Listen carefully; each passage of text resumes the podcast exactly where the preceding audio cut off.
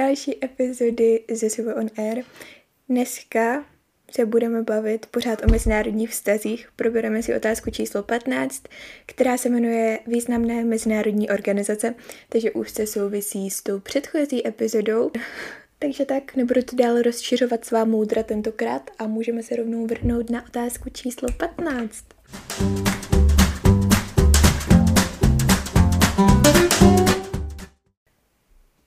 Jako první se zaměříme na mezinárodní organizace z té ekonomické oblasti.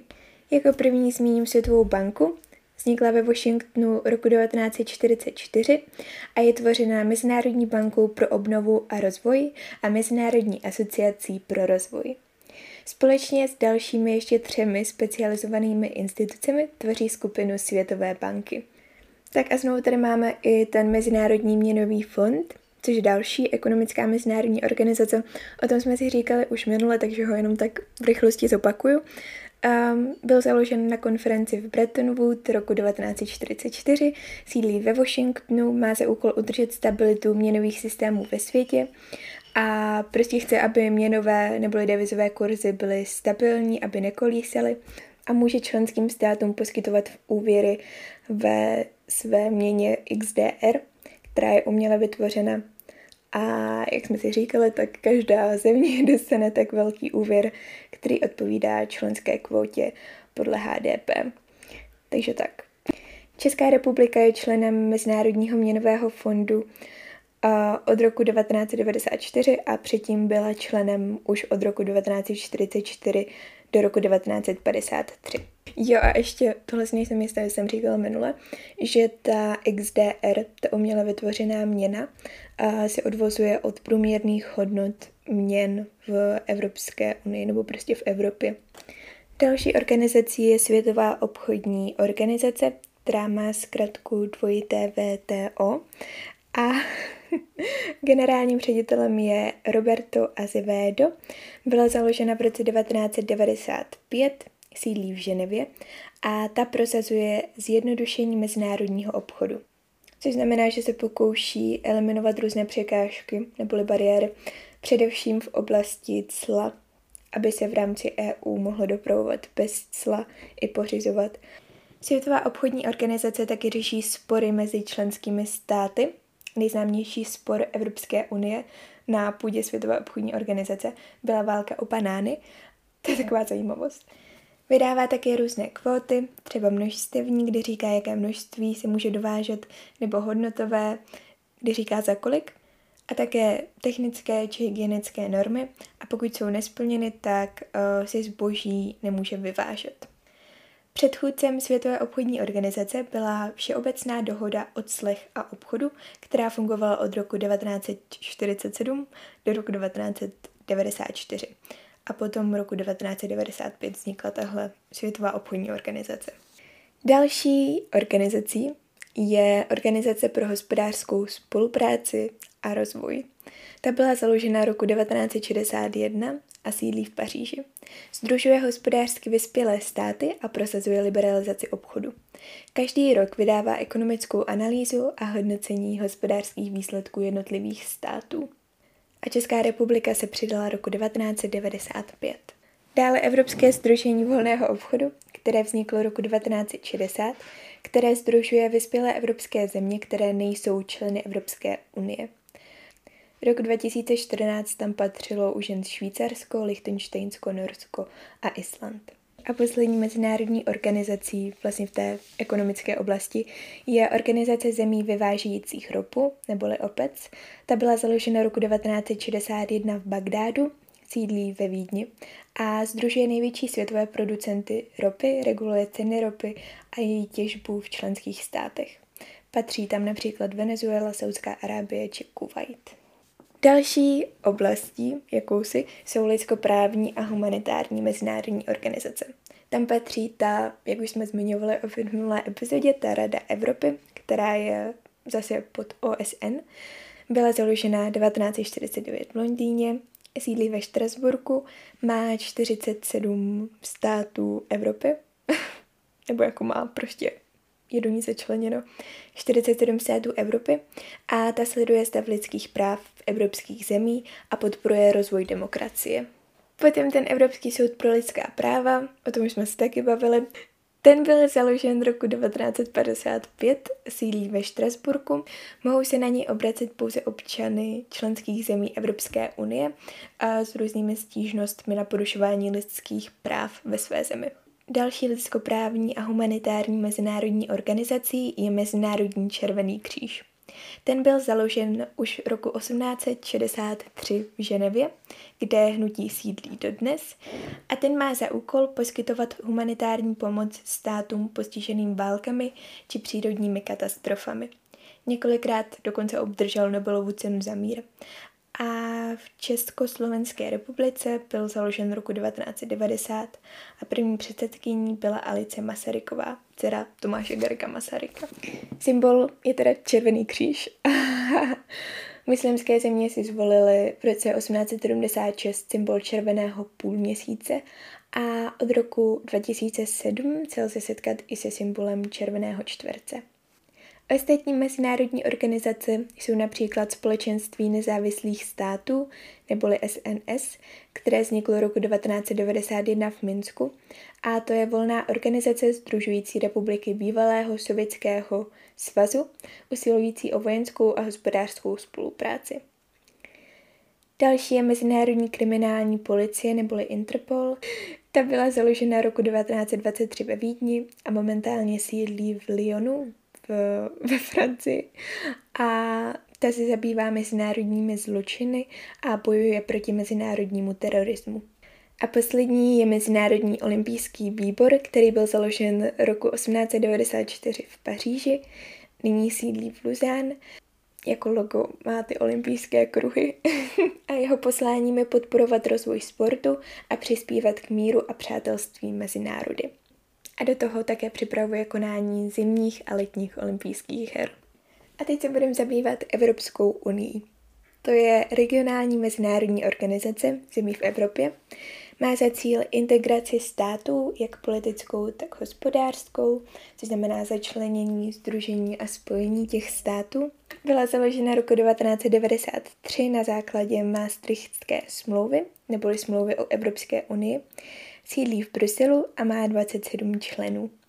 Česká republika je členem od 1. května roku 2004.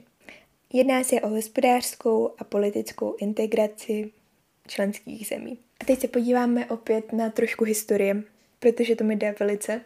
Takže roku 1952 byla založena společnost ESUO, neboli Evropské společenství uhlí a ocely, kdy cílem bylo vytvořit volný trh s uhlím a ocelí a jinými strategickými surovinami.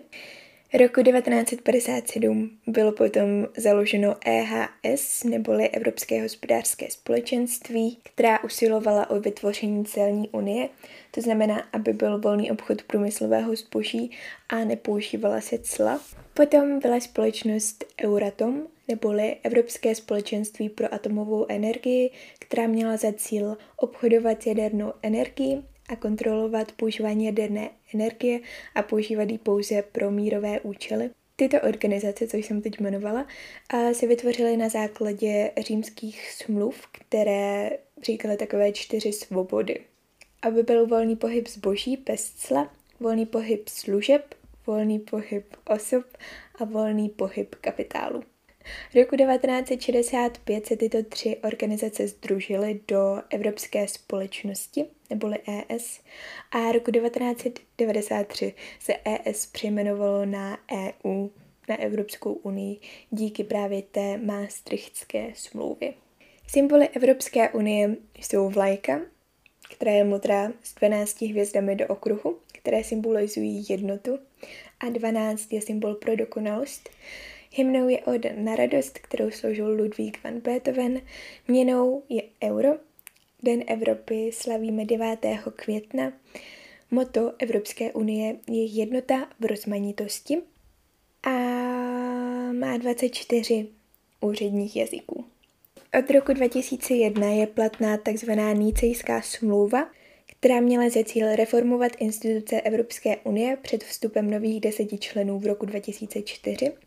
Zavedla tak například přerozdělení hlasů v Radě ministrů ve prospěch větších, větších států, které měly těch hlasů více, a stanovila maximální počet europoslanců, což je 732, a komisařů, kterých je 27. Jako nezávislá deklarace k ní byla připojena listina základních práv Evropské unie, která uznává řadu občanských, politických, sociálních a ekonomických práv občanů Evropské unie. Další platná smlouva je Lisabonská smlouva, ta platí od roku 2009 a ta měla za cíl reformovat rozšíření Evropské unie protože mezi roky 2004 a 2007 přibírala Evropská unie 12 nových členských zemí. Lisabonská smlouva zrušila pilířovou strukturu, zavedla právní subjektivitu Evropské unie, což znamená, že se stala samostatným právním subjektem a vytvořila funkci stálého předsedy Evropské rady, zavedla úřad vysokého představitele Unie pro zahraniční věci a politiku umožnila výstup z Evropské unie, také reformovala instituce, že například Evropský parlament může přijímat rozpočet a zavedla občanskou iniciativu, což znamená, že umožnila skupinám občanů Evropské unie přímo se zapojit do vytváření evropské politiky. Skupina musí být maximálně 1 milion osob plus členové z minimálně sedmi členských států a občané potom můžou občanskou iniciativou vyzvat Evropskou komisi, aby předložila návrh právního aktu v oblasti požadované těmi občany. Evropská unie má několik institucí, jako první Evropskou radu, to je vrcholný politický orgán, který sídlí v Bruselu a v čele je momentálně stálý předseda Evropské unie, který se jmenuje Donald Tusk nebo Tusk. Evropská rada se schází nejméně čtyřikrát ročně v Bruselu a skládá se z nejvyšších představitelů členských států, což může být prezident nebo premiér. A Evropská rada jednoduše stanovuje směřování Evropské unie. Další institucí po Evropské radě je Evropská komise, což je nejvyšší výkonný orgán, který sídlí v Bruselu a v Lucemburku a ten reprezentuje Evropskou unii na venek. Skládá se z komisařů, kteří jsou vždycky voleni na 6 let a tím je přiděleno portfolio. Za Českou republiku je to Věra Jourová. Evropská komise vypracovává návrhy právních předpisů a evropského rozpočtu. Další institucí Evropské unie je Evropský účetní dvůr, který sídlí v Lucembursku a vydává tzv. audit a kontroluje, zda instituce Evropské unie správně hospodaří.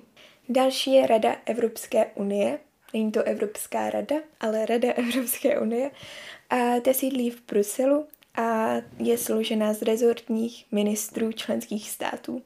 V čele je ministr ze země, která byla pověřena prostřednictvím Evropské unie na půl roku a ta schvaluje právní předpisy a evropský rozpočet Evropské unie s Evropským parlamentem.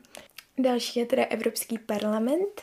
Ten sídlí ve Štrasburku, v Bruselu a Lucemburku. Skládá se ze 751 europoslanců, kteří mohou být voleni na pět let od 21 let. Musím být 21 let, aby byli voleni. V čele parlamentu je předseda a 14 místopředsedů a poslanci se združují do výboru, kterých je 24, nebo klubů, kterých je 8 podle politické strany. V Evropském parlamentu je 44 delegací a má za úkol schvalovat návrhy právních předpisů a návrh evropského rozpočtu společně s Radou Evropy. Další institucí je Soudní dvůr Evropské unie. Ten cílí v Lucemburku a jeho hlavním cílem je sladit právní řád Evropské unie s právními řády členských zemí a také rozhoduje o žalobách, které podávají orgány Evropské unie nebo členské země. Tribunál rozhoduje o žalobách, které podaly fyzické a právnické osoby členských zemí a řeší spory mezi zaměstnanci Evropské unie. Evropským ombudsmanem je momentálně Emily O'Reilly a ta řeší například stížnosti na nečinnost orgánů. Další je Evropská investiční banka sídlící v Lucemburku a zabývající se investicemi, překvapivě, a Evropská centrální banka, která sídlí ve Frankfurtu nad Mohanem a dává do oběhu eura. Má na starosti měnovou politiku Evropské unie. Evropská unie se snaží vytvořit eurozónu, která bude tvořena státy, které přijaly euro, kterých je zatím 19. Země, které chtějí euro přijmout, musí splňovat konvergenční neboli ekonomická kritéria. Musí mít cenovou stabilitu, což znamená, aby míra inflace byla do 1,5%. Musí být taky dodržena stabilita devizového kurzu, což znamená vlastně, jak je měna stabilní oproti jiným měnám. Musí mít stabilní úrokové sazby, menší než 2%. Schodek veřejných financí nesmí překročit 3% DPH a veřejný dluh musí být udržen pod 60% na HDP. Rozpočet Evropské unie se potom sestavuje na dobu jednoho roku, je vyrovnaný, což znamená, že příjmy se rovnají výdaje a určuje maximální výdaje, které Evropská unie udělá. Jaké jsou příjmy Evropské unie? 10% je z dávek ze zemědělských produktů, 11% je podíl z vybraného DPH, 10% jsou cla a 40% je příspěvek členských zemí odvozený od výše HDP. No a výdaje Evropské unie jsou na zemědělství, na zmenšování regionálních rozdílů, posílení konkurenceschopnosti či pomoc rozvojových zemí a administrativa. Jak už jsem říkala, tak Česká republika se přidala do Evropské unie roku 2004, 1. května roku 2004, kdy jsme si tedy museli vzdát části své suverenity. Ale kladnými důsledky je, že Česká republika je teď členem jednotného trhu. Občané České republiky mohou studovat a pracovat v ostatních zemích Evropské unie, mohou volně cestovat v rámci šengejského prostoru, co znamená i mimo Evropskou unii, například do Švýcarska.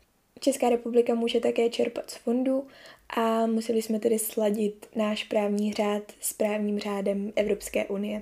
V Evropské unii jsou čtyři politiky. Politika jednotného trhu, společenská zemědělská politika, regionální politika a sociální politika.